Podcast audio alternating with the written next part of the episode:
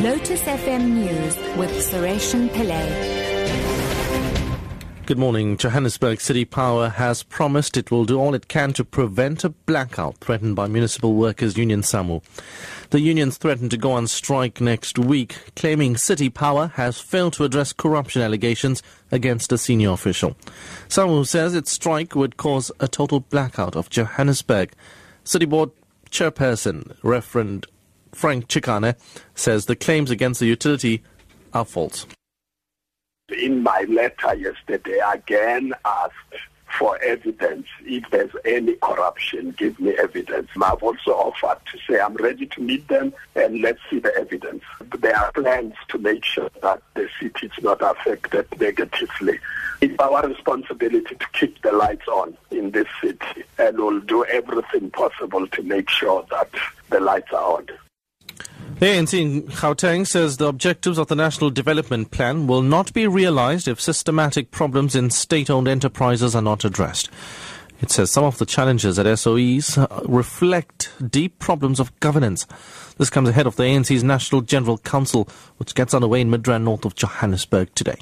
Gauteng ANC General Secretary Hope Papo.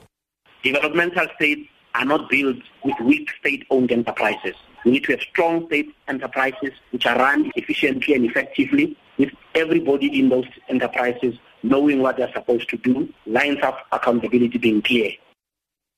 The Higher Education Transformation Network claims some universities have multi-billion rand reserves that are not being adequately used. President Jacob Zuma this week announced a task team to tackle funding problems at tertiary institutions. This followed a meeting between the President and University Vice Chancellors. Executive Director of the Higher Transformation Network, Reginald Lechube, explains their view. What we're saying is that instead of demanding the higher salaries, the Vice Chancellors must take responsibility because there are institutional reserves that are sitting in private accounts with reserves of 9.8 billion rand. In most cases, uh, these institutions receive these reserves due to disproportionate funding that they used to receive during uh, apartheid. Now, why are these funds not being shared with the rest of the country, not being declared back to national treasury, so that these funds can be fully utilized to recapitalize the National Student Financial Aid Scheme? Vice Chancellor of Wits University, Professor Adam Habib, replied to the network's claims without commenting directly on the amounts universities hold in their reserves. Again, it's a higher education transformation network that found one and one and managed to calculate seven. Yes, we have competitive uh, salary. Yes, all of our staff are not paid the same thing. There's no discriminatory practices that are running. Do we have challenges around transformation? Yes. Do we have a problem around the cultural alienation of black students? Yes. Do we have a problem around student financing? Yes. Let's come together and think through solutions to those challenges. And finally, Volkswagen's US boss has admitted he was aware early last year of the emissions software cheating affecting millions of the company's vehicles. Michael Horn says he was told about a possible emissions non-compliance in April 2014, but did not inform US authorities until last month.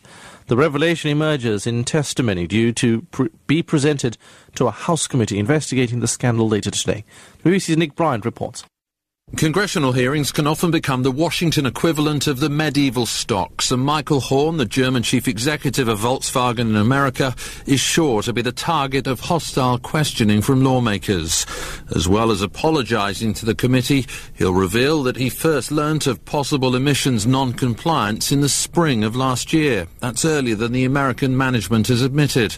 But he'll claim that he only found out about the cheating software over the past several weeks. Top story at 9 o'clock. Johannesburg's City Power has promised it will do all it can to prevent a blackout threatened by Municipal Workers Union SAMWU. I'm Suresh Pillay, back at 10 o'clock.